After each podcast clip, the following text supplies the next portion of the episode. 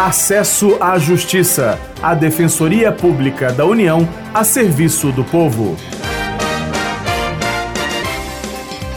Olá, ouvinte, tudo bem? Aqui quem fala é Demar Lourenço. Nesta edição, o tema são os direitos das comunidades tradicionais. E quem são essas comunidades tradicionais?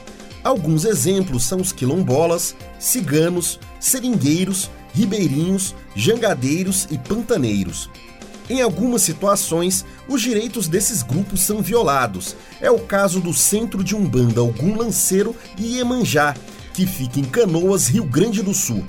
O centro sofre ameaças de despejo por parte da aeronáutica há mais de 15 anos. A União entrou com uma ação de reintegração de posse. A DPU, Defensoria Pública da União, atua na proteção dos direitos das comunidades tradicionais. O defensor público federal Yuri Costa considera a possibilidade de se manter esse centro. Eu entendo que o principal direito de uma comunidade tradicional é o direito de se reproduzir. Ou seja, o direito de manter, ter reconhecido e ter respeitado a sua própria forma, né, a sua forma peculiar de existência. E isso envolve uma série de direitos que estão todos diretamente ligados a, a, essa ideia de reprodução do grupo. E todas essas expressões mantêm relação com isso, mantêm relação com o direito de identidade. Para permitir que o Centro de Umbanda em Canoas continue a funcionar, a DPU entrou com uma ação na Justiça. O autor, defensor federal César de Oliveira Gomes, destaca o que a instituição pretende. As principais pretensões giram em torno da proteção do centro como patrimônio cultural brasileiro, patrimônio material e imaterial. Trata-se de uma proteção a uma minoria étnica, no caso a comunidade afro-brasileira. Nessa ação, busca-se conter o ímpeto da União que tenta retomar o imóvel de um centro que tem andamento de atividades há mais de 50 anos.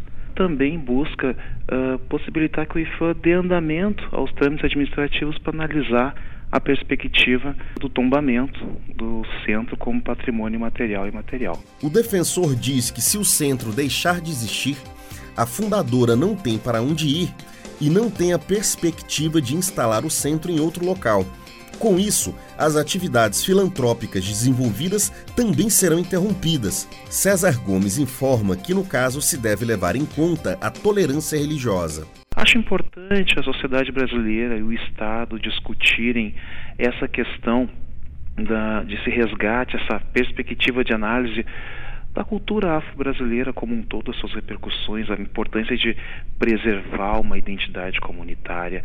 A questão também traz o, o, o princípio da tolerância, uh, está, está muito em voga essa discussão a respeito da tolerância religiosa.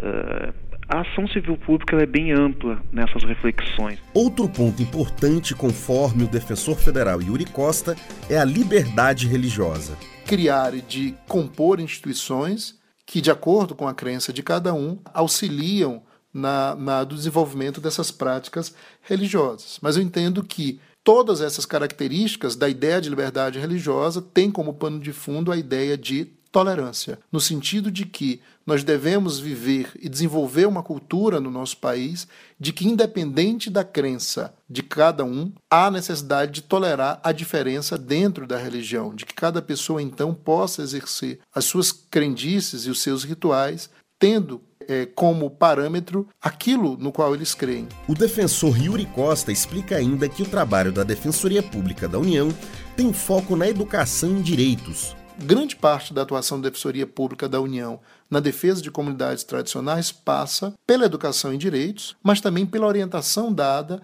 a grupos e a instituições, por vezes, que veem cotidianamente seu direito sendo diminuído ou sendo lesado, por vezes por não conhecer esses direitos, ou não conhecer a forma de acessar as garantias e as prerrogativas que a legislação é, assegura para a prática da religião africana. O programa Acesso à Justiça fica por aqui. Curta a página da DPU no Facebook www.facebook.com Defensoria União e saiba mais.